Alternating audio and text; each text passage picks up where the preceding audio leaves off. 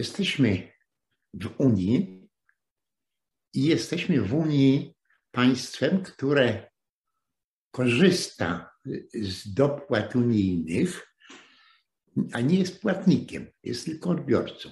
Jeżeli na przykład Niemcy e, czy Francja wkładają do budżetu Unii więcej niż sami dostają, e, to my dostajemy znacznie więcej niż wpłacamy do Unii.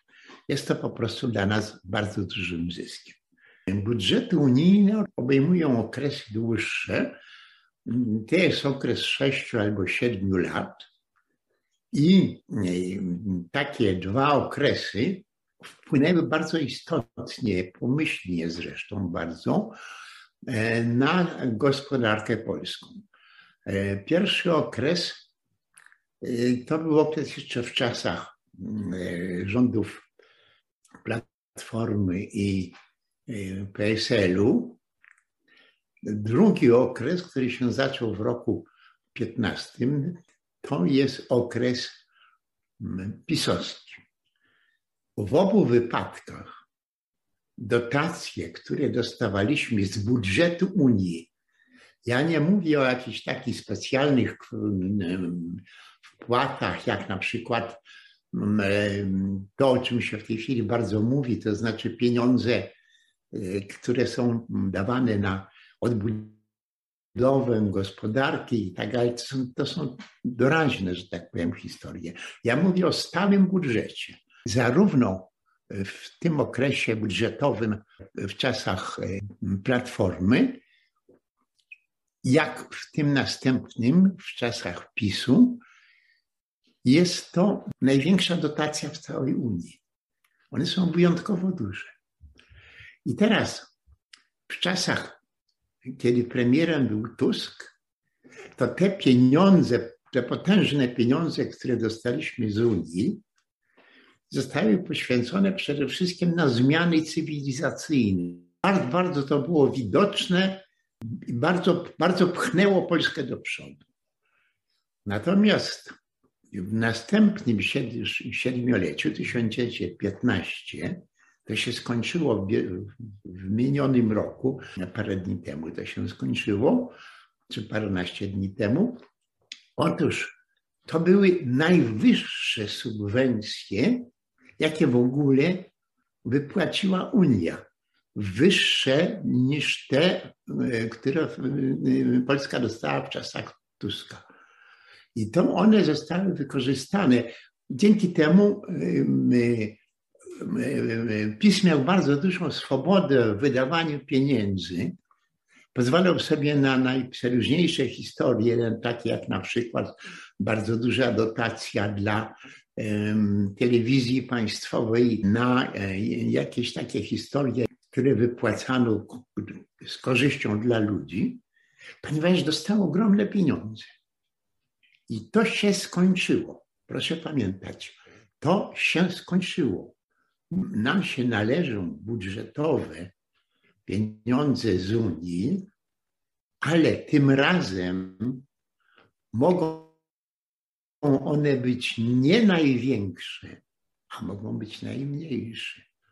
Jest, my ciągle nie jesteśmy płatnikiem, także coś tam, coś tam dostaniemy, ale cała, cała ta sytuacja, w której rząd e, PiSu swobodnie obracał dużymi, dużymi pieniędzmi z Unii i dzięki tym pieniądzom podnosił jakoś e, poziom życia w Polsce, to w tym okresie na tego na najbliższych 6-7 lat, gdy się pierwszy rok to jest obecny rok, to w tym okresie po prostu już takich pieniędzy nie dostaniemy, a prawdopodobnie dostaniemy ich bardzo mało.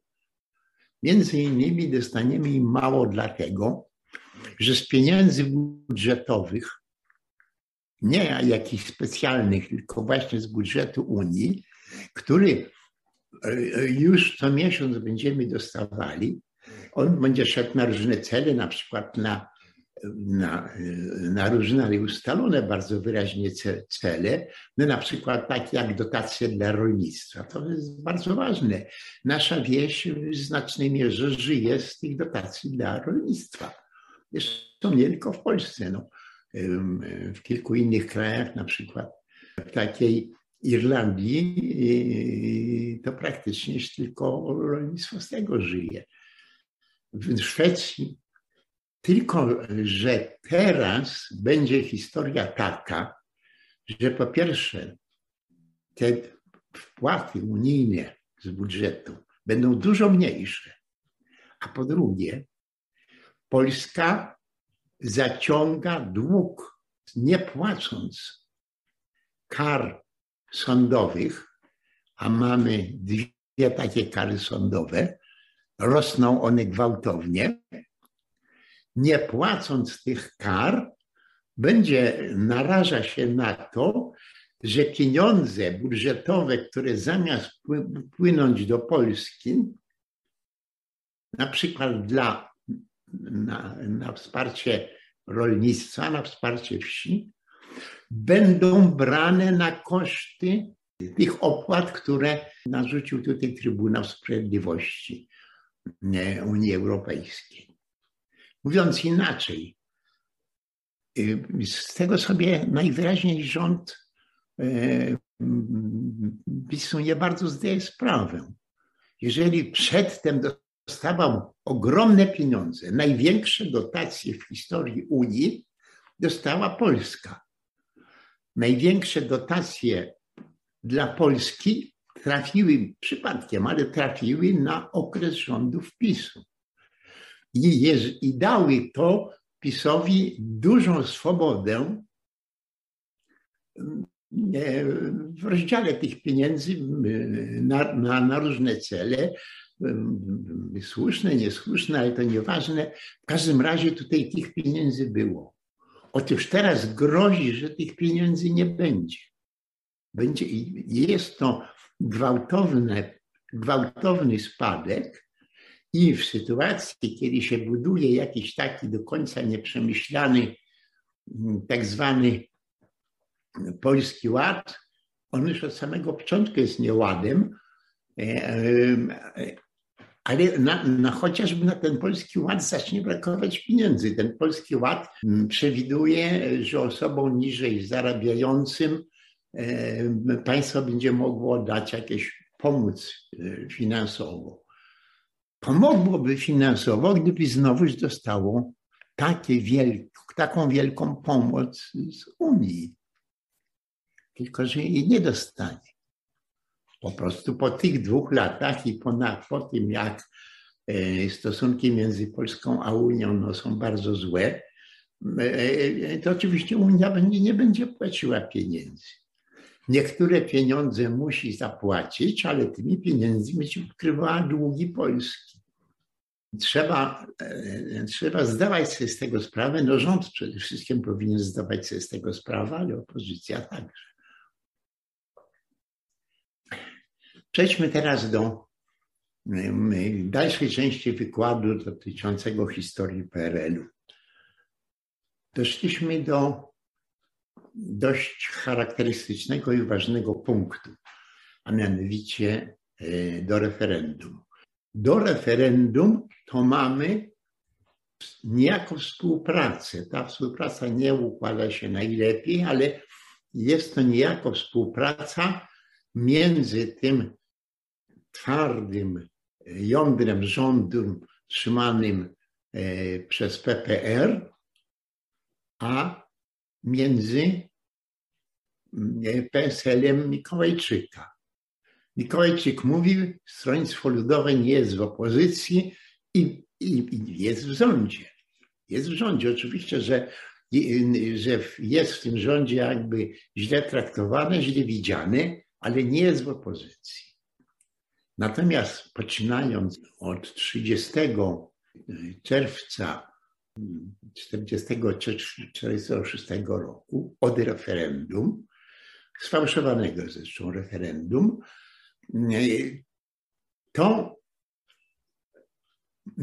mija ten okres współpracy współpracy Mikołajczyk-rząd i rozpoczyna się okres zwalczania PSL-u przez dominujące czynniki w rządzie. Tu, tutaj praktycznie przechodzi to na otwartą wojnę. Jakie, jakie ma to, jaki ma to wpływ na kraj? No, przede wszystkim ten wpływ na kraj to jest stopniowe, ale bardzo silne zwiększanie terroru. Fałszowanie referendum, e, fałszowanie tych odpowiedzi na e, trzy pytania e, jest fałszowaniem takim no, bardzo amatorskim, kiepskim. Widać, widać zupełnie wyraźnie, że jest to w znacznej mierze lipa. Tak też ogłasza PSL. Trafia to oczywiście do prasy zachodniej. Cała prasa zachodnia e, pisze o, o, o, o takim e, e, sfałszowanym referendum. Ale jak potem przychodzi wiadomość, Holokaust jest jeszcze nie, nie żywy. To przecież niedawno wszystko nastąpiło. O tym cały świat pamięta i nagle jak się dowiaduje, dowiadują ludzie na świecie, że, że tego dnia zamordowano w Kielcach iluś ludzi, nie wiadomo ilu, ale zamordowano ludzi. Doszło do zbrodni na Żydach. No to cóż jakieś tam błędy czy, yy, czy oszustwa w wyborach. Świat zachodni jest przyzwyczajony, że, yy, że rozmaici ludzie próbują przy okazji wyborów coś oszukiwać. To nie jest taka E, prosta historia, ale zbrodnia, zbrodnia na Żydach. W czasie, kiedy jest pamięć Holokaustu jest absolutnie żywa, zupełnie przykrywa tą historię. Po referendum jeszcze jest, e, ministrowie z PSL są jeszcze w rządzie, ale ten PSL zaczyna być bardzo ostro tępiony. Jeżeli przed wyborami y, sięgano do morderstw, o czym mówiłem, to później może nie ma takiej sytuacji, że, że te morderstwa trwają od razu, ale e, wszelkiego rodzaju nasilające się ataki z czasem aresztowania i tak dalej, wszystko to się rozwija. I teraz jest ten okres między Mm, czerwcem, czyli referendum, a styczniem następnego roku 1947 i w tym okresie dochodzi do y, zmasowanego niejako ataku y, na, y, na PSL. Rząd w Polsce rząd komunistyczny w Polsce niszczy tę jedyną, poza, poza własnym układem, niszczy tą jedyną partię. Tak jak przywódców z Polski czy Londynu w, lat, w roku 1945 nie dopuścił poza Mikołajczykiem, to teraz niszczy tego Mikołajczyka, rozwala tego Mikołajczyka i dochodzi do wyborów absolutnie E, fałszywych. Większość ja, e, ja doskonale pamiętam te czasy. No, kończyłem, kończyłem szkołę średnią w tym czasie i mieszkaliśmy wprawdzie w takim rejonie, który no, był spokojny, czy względnie spokojny, ale na przykład jak podczas wyborów przyjechał samochód z Gdyni do Sopotu, który przywiózł jakąś, jakąś dziewczynę do Sopotu, widocznie tam mieszkała, ale miał na, na zewnątrz jakieś hasła do tych wyborcze. Opozycyjne, bo kilka opozycyjnych partii, takich jak Stronnictwo Pracy, E, w tych wyborach uczestniczyło, czy też udawało, że właściwie one już były, że tak powiem, w stanie no, agonalnym niemalże, więc e, raczej udawały, że uczestniczą w wyborach. No ale w każdym razie jakoś się pokazywały. I widziałem, jak się na tych, na tych, na kierowcę i na kogoś, na tych ludzi, którzy przyjechali samochodem, gdzie była, na którym e, był jakiś tam plakat, jak się rzuciła, jak się rzuciła bezpieka i jak zaczęła ich bić, mordować. E, bezpośrednio na ulicy, nie patrząc na, na przechodzących no, licznych dość, dość przechodniów. E, było to na centralnej ulicy Sopotu, która dzisiaj się nazywa Monte Cassino, a wtedy nazywała się Rokosowskiego. I na, na tej ulicy Rokosowskiego po prostu, gdzie ten tłum, ludzie szli sobie z, reguły w stronę mola albo w stronę dworca e, kolejowego, zawsze był tam duży ruch, Y, to nie patrząc na nic, po prostu bije się, widać, widać krew, widać ludzi tylko dlatego, że, że przyjechali, a na samochodzie jest, a na samochodzie jest, y, są jakieś hasła wyborcze. Nie Perelos. Po styczniowych e, wyborach walka z PSL-em, a e, takie partie jak Stronnictwo Pracy w ogóle przestają istnieć albo przybierają postać e, taką, jaką chce władza, to w tym okresie w ciągu kilku miesięcy dochodzi do całkowitego rozbicia PSR. Jeżeli ten PSL osiągnął,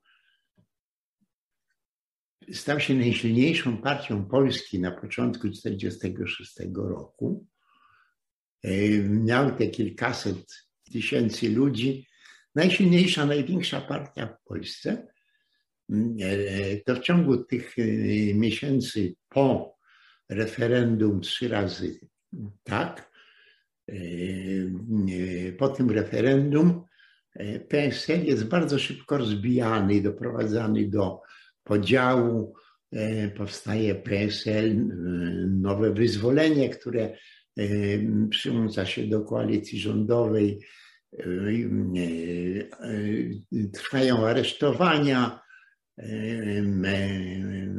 między innymi aresztowani zostają naczelni, nie tylko naczelni redaktorzy, ale i dziennikarze z, z gazety ludowej pisma, pisma PSL-u. Między, między innymi naczelny redaktor Augustyński Drugi taki naczelny, tam właściwie było dwóch naczelnych redaktorów, e, a mianowicie Teofil Syga, e, czy też e, historyk, znawca okupacji, zwłaszcza w Warszawie, Władysław, Władysław Bartoszewski. I do jesieni, do października dobija się ten PSL i grozi, że Mikołajczyk i wszyscy jego przywódcy zostaną aresztowani. I wtedy w październiku, jeszcze w listopadzie, rozmaici przywódcy PSL-u uciekają za granicę. Część z nich, na przykład tych, którzy już e, wydostawali się przez Czechosłowację, część z nich zostaje złapana podczas ucieczki, e, część Mikołajczykowi przede wszystkim udaje się e, wydostać statkiem do, statkiem do Anglii. I zostaje tylko jeszcze jedna partia na placu.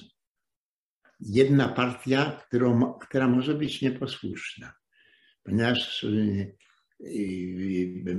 Stronnictwo Ludowe, które łączy się z PSL-em, z resztkami PSL-u Zjednoczone Stronnictwo Ludowe, no to jest już oczywiście tą partią w pełni PRL-owską, w pełni słuchającą komunistów. Stronnictwo demokratyczne również nie, nie odważa się na żadne jakieś ruchy inne i też oczywiście jest bardzo posłuszne. Ale zostaje Polska Partia Socjalistyczna, gdzie nie wszyscy będą posłuszni. I trzeci, i po likwidacji PSL-u następuje w ciągu lat następnych do trwa to aż do grudnia 1948 roku, więc cały rok 37, prawie cały rok 37 i prawie cały rok 48 przejmowanie, stopniowe przejmowanie PPS-u i zostaje on ostatecznie włączony na tak zwanym kongresie zjednoczeniowym e, do e, PPR-u. Jest to także zamknięcie okresu, tego okresu, polegające na tym, że następuje zmiana rządów komunistycznych dotychczasowy czołowy przywódca PPR, Władysław Gomułka, zostaje zdjęty z wszystkich i potępiony i zdjęty z wszystkich funkcji. I, I, czystka taka bardzo silna odbywa się w, w tym PPR-ze, który się łączy z, z PPS-em, i przychodzi i y, obejmuje, wysuwa się na plan pierwszy po prostu zupełnie nowa ekipa. W tym samym czasie równolegle trwa walka z podziemiem. To podziemie y, to jest przede wszystkim podziemie, o czym mówiliśmy, to jest przede wszystkim podziemie winowskie, ono jest największe Zbliżone do winu e, jest konspiracyjne wojsko polskie czy e, Ruch Obrony Armii Krajowej. E, tego rodzaju, tego rodzaju ugrupowania wojskowe powstają. Też w tym bloku, że tak powiem, związanym jednak bezpośrednio z Armią Krajową, no, gdzie oczywiście dominuje win. Ale obok tego powstają e, różne inne organizacje. Drugim takim najsilniejszym ugrupowaniem był, były Narodowe Siły Zbrojne, NSZ. E, NSZ to jest jeszcze termin e, z okresu okupacji. On mm, został zmieniony nieco Narodowe Siły Zbrojne Organizacja Polska, NSZOP. To jest druga co do wielkości, druga co do wielkości jakby siła partyzancka. Między Winem a NSZ-em nie ma żadnej współpracy. Nawet, nawet trudno jest powiedzieć o rywalizacji. Te stosunki są jak najgorsze. Po prostu WIN jest ugrupowaniem, tak jak Armia Krajowa, no wyrosłym z, z, z wojska polskiego przedwojennego, czyli ma, ma ten charakter w znacznej mierze. I jest politycznie biorąc, bo to jest bardzo istotne, politycznie biorąc, jest przekonany bardzo do demokracji, jest bardzo demokratyczny i to taka nawet lewicująca demokracja.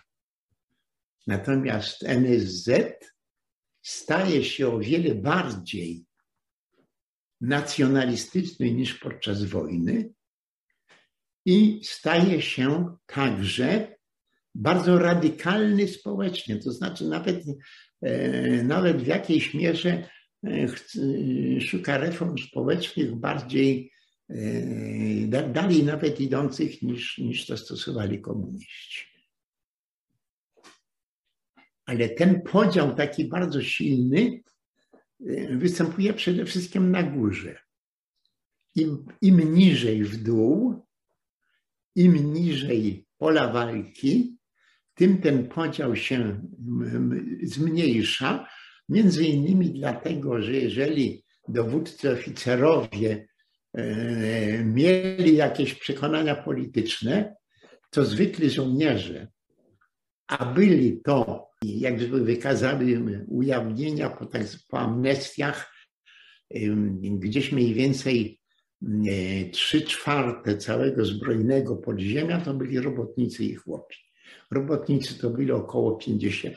Robotnicy i, i, i zbliżeni, prawda, do nich to było około 50% tych grup walczących podziemnych.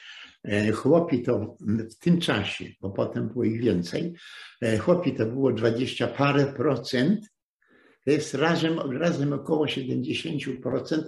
Po prostu ta e, walcząca z komuną armia podziemna, dzieląca się nawet na bardzo przeciwstawne sobie grupy, tak jak NSZ i, WIN, to była w głównej mierze robotniczo-chłopska. Po prostu. I w pierwszym okresie, jeszcze przedreferendalnym okresie 1946 e, roku, e, ta, podziem, ta podziemna armia rozwijała bardzo, rozwijała się bardzo silnie, e, dochodziło do zajmowania całych miasteczek, czy nawet dość dużych miast. Także tutaj, tutaj władza, władza miała tutaj z nią duży kłopot.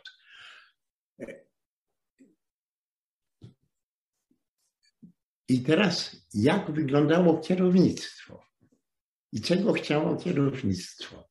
Jeżeli kierownictwo tych ugrupowań, które związane były z endecją albo z nacjonalistycznymi E, grupami, które się z endecji wy, wyszły. E, jeżeli oni wierzyli w jakiś sposób, że zbliża się wojna między Związkiem Radzieckim a mocarstwami zachodnimi, trzeba do tej wojny dotrwać. I to był, że tak powiem, ten główny motyw trwania. To, to jeżeli chodzi, w armię, chodzi o Armię Krajową, ale także e, liczne inne ugrupowania, to tutaj zdawano sobie sprawę, że do żadnej wojny nie dojdzie. Zdawano sobie sprawę, że utrzymywanie zbrojnego podziemia nie jest, e, e, nie jest rozsądne, dlatego że po prostu ci ludzie idą na stracenie. Po prostu zbrojne podziemie prędzej czy później musi upaść. Skąd się ta e, bardzo liczna partyzantka wzięła? Wzięła się przede wszystkim z ucieczki przed aresztowaniem. To nie było, ludzie, ludzie szli do lasu nie po to, żeby wojować, choć oczywiście musieli, będąc w tym lesie, wojować, ale szli do lasu nie po to, żeby wojować, i to jeszcze w sposób bardzo aktywny, napadając, zdobywając jakieś miasteczka i tak dalej, ale y, uciekali przede wszystkim przed aresztem bezpieki, przed zamordowaniem w jakiejś ciemnicy bezpieki, ponieważ tutaj bezpieka szalała. Nie tylko bezpieka. Przecież działały całe dywizje NKWD działała, e, ten aparat terroru był aparatem terroru bardzo silnym. I właściwie sprężyną powstania całego tego bardzo, bardzo rozległego ruchu obrony to była to było właśnie ucieczka przed aresztowaniem, ucieczka przed zamknięciem. Zamykano wszystkich, którzy byli w jakiejkolwiek organizacji zbrojnej czy politycznej w okresie okupacji. Poza oczywiście grupami komunistycznymi. I, po pierwsze, kolejni dowódcy, ściśle mówiąc, kolejni w procesie winu, próbowali w jakiś sposób rozładowywać to podziemie. Nie robili tego w sposób taki bezpośredni, jak e, robił to przedtem pułkownik Rzepecki, który, e, któremu się wydawało, że może go po prostu e, zaliczą do tej grupy ich przywódców polskich z kraju, prawda, jak według terminu w układzie jałtańskim. Więc oni oczywiście już nie byli tacy naiwni i tacy, byli, byli raczej ostrożni, ale chcieli przynajmniej co najmniej ograniczać te wojska. Natomiast na dole, na dół chciał walczyć, ale chciał walczyć między innymi dlatego, że, na, że nie miał spokojnego życia w lesie, bo ten las był ciągle atakowany e, przez liczne bardzo siły, zwłaszcza województwa wschodnie, województwa białostockie, mazowieckie, lubelskie, kieleckie, rzeszowskie, krakowskie, częściowo Górny Śląsk. To wszystko tam w tym czasie no, na wsi właściwie rządziły oddziały partyzanckie. Także na Pomorskim, na Gdańsko-Pomorskim, e, gdzie działała organizacja taka Łupaszki Wileńska, e, ona między Puszczą Białowieską a, a Lasami Chojnickimi, ona tam, tam z portem wędrowała, bardzo dzielnie oni tam walczyli. Mm, oni chcieli walczyć, bo poddać się to znaczy śmierć śmierć w torturach.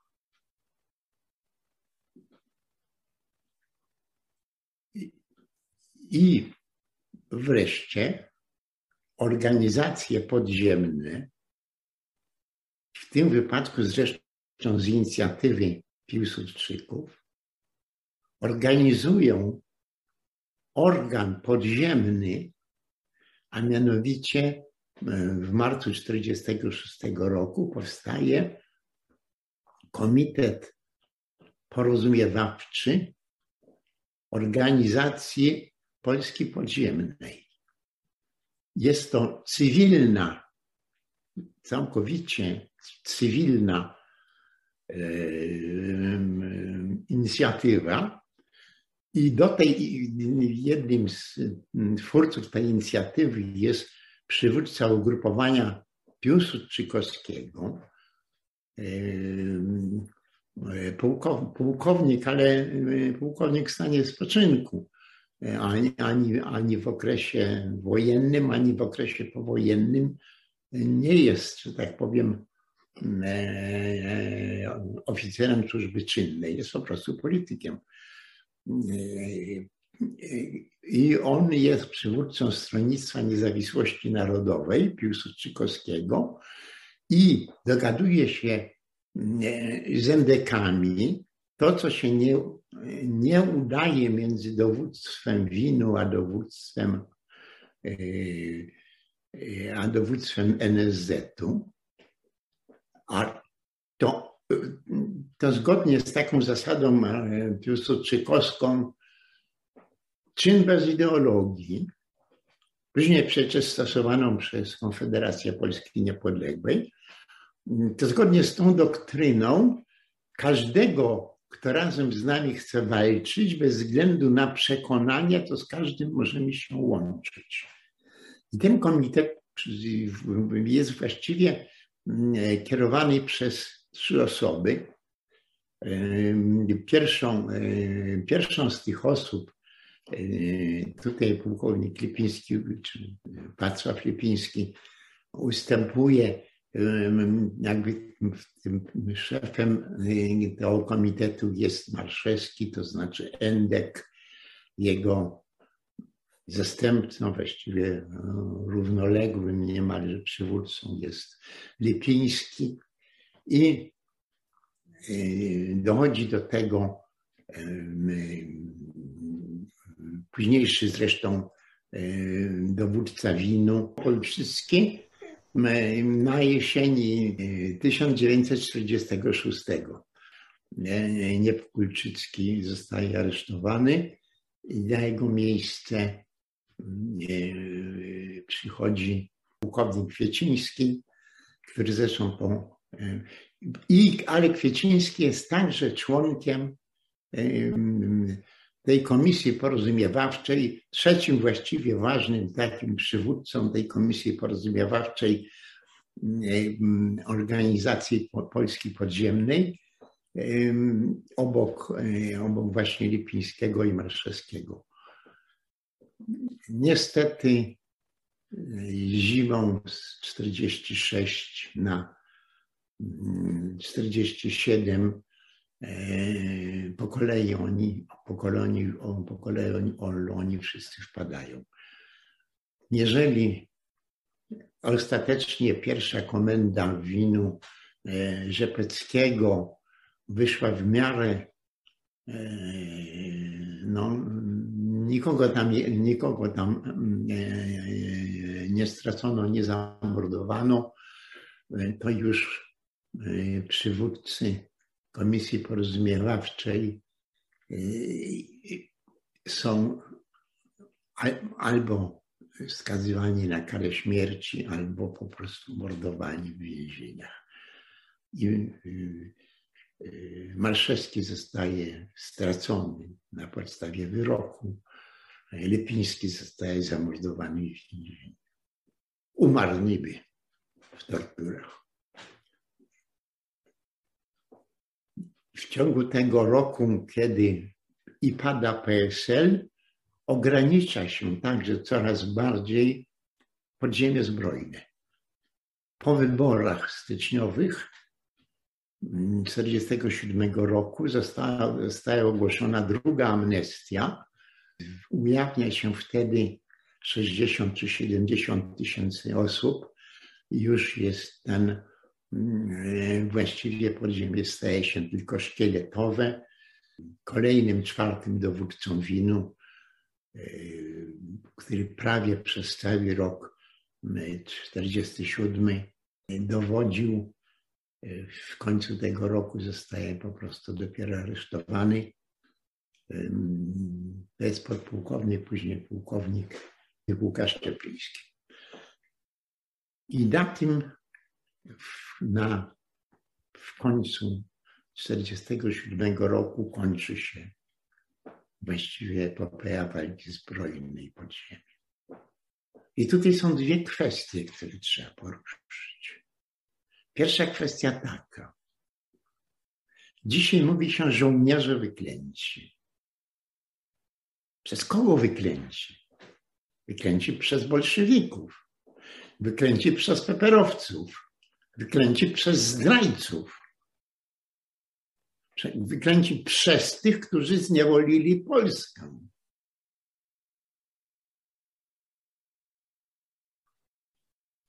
Nie za to ginęli, nie za to ich mordowano, że walczyli po II wojnie światowej. Mordowano ich za to, że walczyli podczas wojny światowej, a nie po wojnie. To po wojnie to było już tylko był taki dodatek. Ale zostali wyklęci, wyklęci przez komunistów.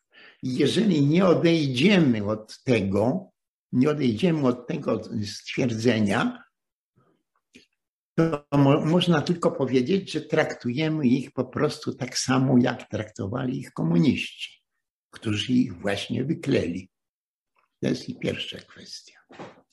A druga kwestia, o której trzeba powiedzieć. Dlaczego to podziemie przegrało? Przegrało dlatego, oczywiście, że sytuacja międzynarodowa była taka, że dawała wolną rękę Związkowi Radzieckiemu. Że to, co się działo w Polsce, działo się oczywiście na, pod skrzydłami Związku Radzieckiego, pod skrzydłami Stalina, a mocarstwa zachodnie ograniczały się do jakichś protestów papierowych i tak dalej, ale właściwie na to wszystko się godziło. To dlatego oczywiście to przegrało, ale nie tylko dlatego. Polska w latach 40. była krajem, który znajdował się na skraju zagłady. Przed wojną w Polsce mieszkało w, w 1939 roku w Polsce mieszkało nie, blisko 35 milionów ludzi. Tam brakowało parę tysięcy. W chwili wybuchu wojny tak było. W chwili zakończenia wojny w maju 1945 roku na terenie ówczesnej Polski między Bugiem a Odrą w Polsce było 19, ludność Polski liczyła mniej niż 19 milionów. Mniej niż 19 milionów. Tyle było i w Polsce. Wśród tych 19 milionów ludzie o wykształceniu średnim albo więcej niż średnim stanowili niespełna gdzieś jakieś 70-80 tysięcy. Proszę sobie pomyśleć, ta in, e, co potem się e, także odbiło na, także na walce podziemnej, zbrojnej, e, kiedy trzy czwarte to są robotnicy i chłopi. To znaczy ludzie, którzy na pewno nie mają wyższego wykształcenia. Po prostu ta, ta część społeczeństwa polskiego, która była wykształcona, która była cała, cała inteligencja, bardzo twórcza, bardzo żywa, e, bez względu na opinie publiczne, bo to mogli być endecy, mogli być piłsudczycy, socjaliści, ludowcy i tak dalej, wykształceni, inteligentni ludzie, którzy tą Polskę w okresie międzywojennym no, wyciągali z wyższy, to wyciągali z wielkim powodzeniem. Otóż znaczna, znaczna ich część oczywiście została na, e, była na emigracji, ale w kraju w 1945 roku było ich mniej więcej, nie, a przynajmniej nie więcej niż jakieś 80 tysięcy.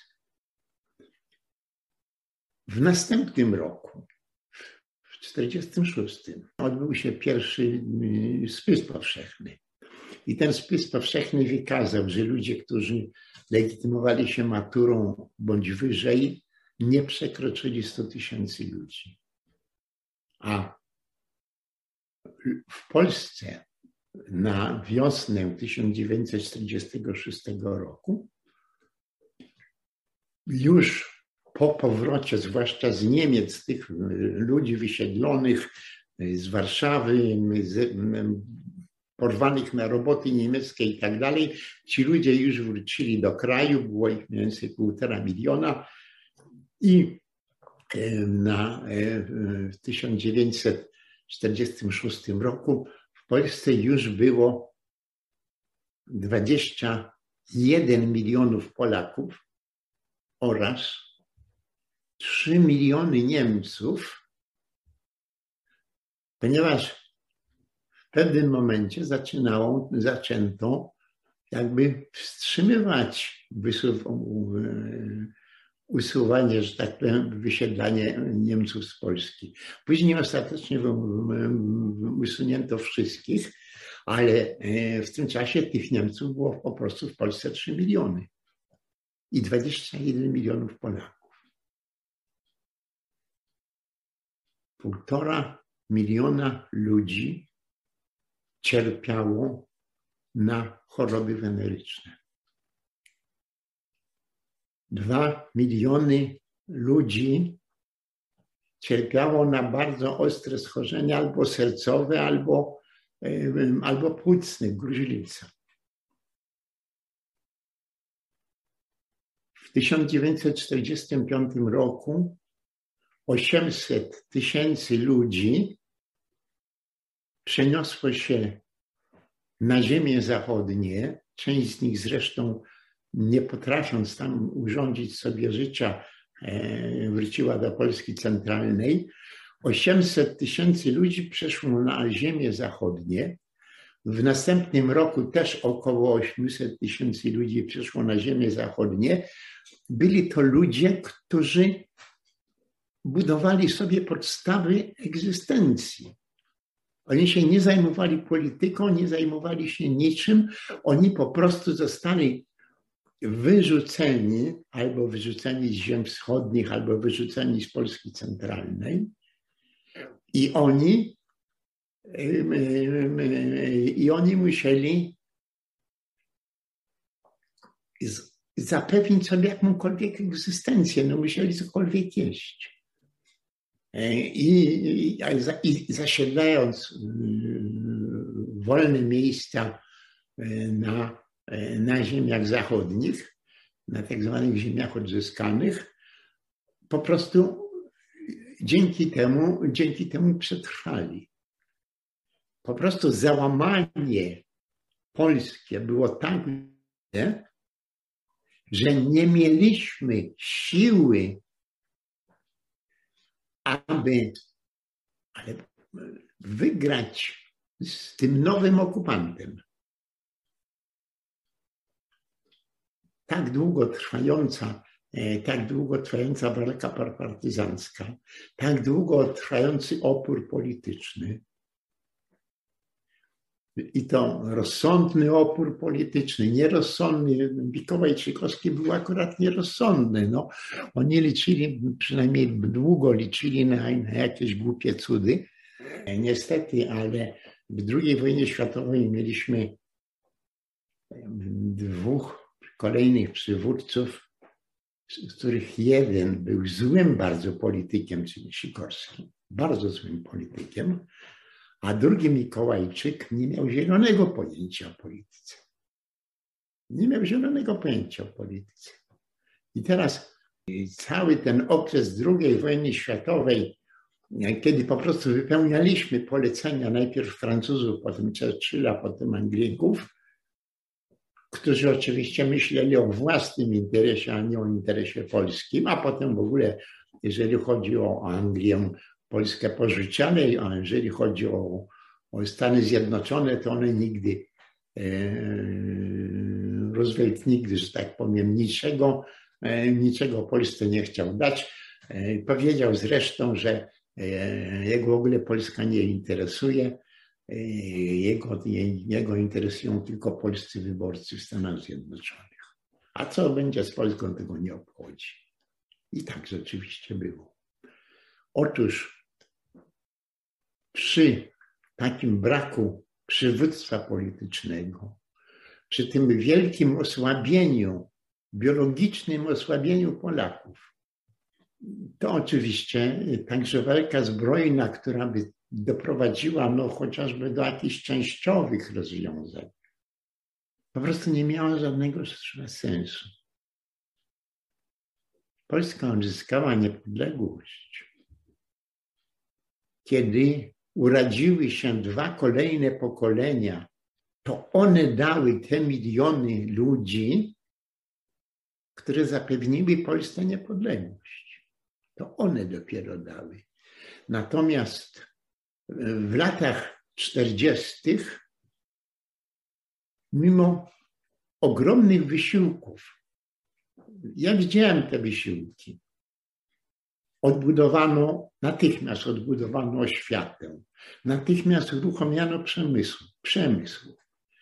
Natychmiast, natychmiast zabierano się na, za wszystko, za odbudowę Warszawy. Ciągu paru miesięcy ta pusta całkiem Warszawa miała już pół miliona mieszkańców. Ale ci mieszkańcy nie przychodzili, żeby się patrzeć, tylko przychodzili, żeby się odbudowywać. Ta Warszawa już w roku 45-46 miała kawiarnię, a ponieważ nie miała e, żadnych instytucji muzycznych, to w każdej kawiarni była, była jakaś muzyka, jakaś, jak ktoś śpiewał, ktoś grał.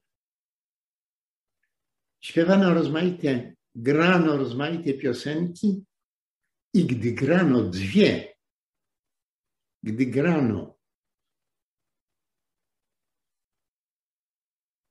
o czerwonych makach na Monte Cassino, to przestawano tańczyć. Tą piosenkę z nami do dzisiaj. A druga piosenka, która dzisiaj jest zapomniana. Gdy orkiestra z kolei, ta, ta grupka tych muzyk z kolei zaczynała kolejną piosenkę, piosenka o mojej Warszawie, to trzeba było stać na baczność. A jeżeli ktokolwiek próbował tańczyć, to od razu go przywoływano. Nie wolno. Piosenka o naszej Warszawie to jest nasza pieśń. To jest nasza.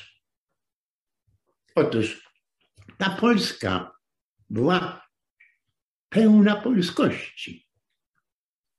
I ta Polska była niesłychanie słaba biologicznie. Porzucona przez, e, porzucona przez sprzymierzeńców, rządzona.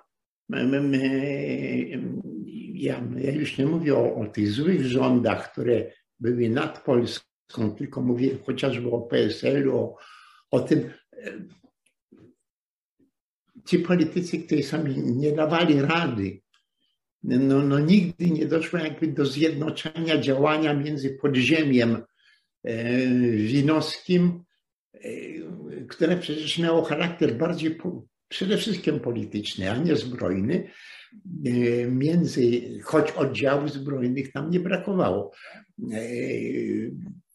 To, a nie, nie było żadnego porozumienia między nimi a opozycją, a i tą opozycją, która, się, która powstawała w Polskiej Partii Socjalistycznej, tą opozycją, którą reprezentował PSL i tak dalej, nie, nie było wspólnoty działania, jakiegokolwiek porozumienia. A więc można powiedzieć, ja znałem dobrze, no, przez lata ich z nimi spotykałem, trzech dowódców Czwartego niestety nie, ponieważ został skazany na śmierć i zaraz zamordowany. Znałem tych trzech ludzi. To byli dobrzy Polacy. To byli inteligentni, ciekawi ludzie i tak dalej, odważni, ale nie były to żadne orły. Nie byli, po prostu Polska w tym czasie nie znalazła ani w kraju, ani na emigracji, nie, zna, nie, nie znalazła takich przywódców, którzy mogliby tą Polskę wyciągnąć. A by wyciągnęli w tym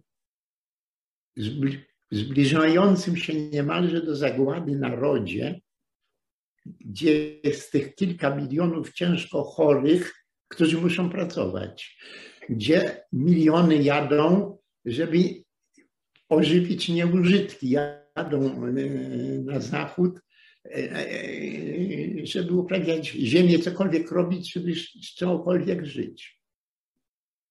Wszystko naraz, wszystko, wszystko to naraz i oczywiście kończy się w roku 1948, kończy się nie tylko klęską, tej Polski, która usiłuje powstać, ale kończy się także klęską dotychczasowych czołowych przywódców komunistycznych, ponieważ Stalin ma już inne plany, inne koncepcje. To wszystko, co chciałem dzisiaj powiedzieć.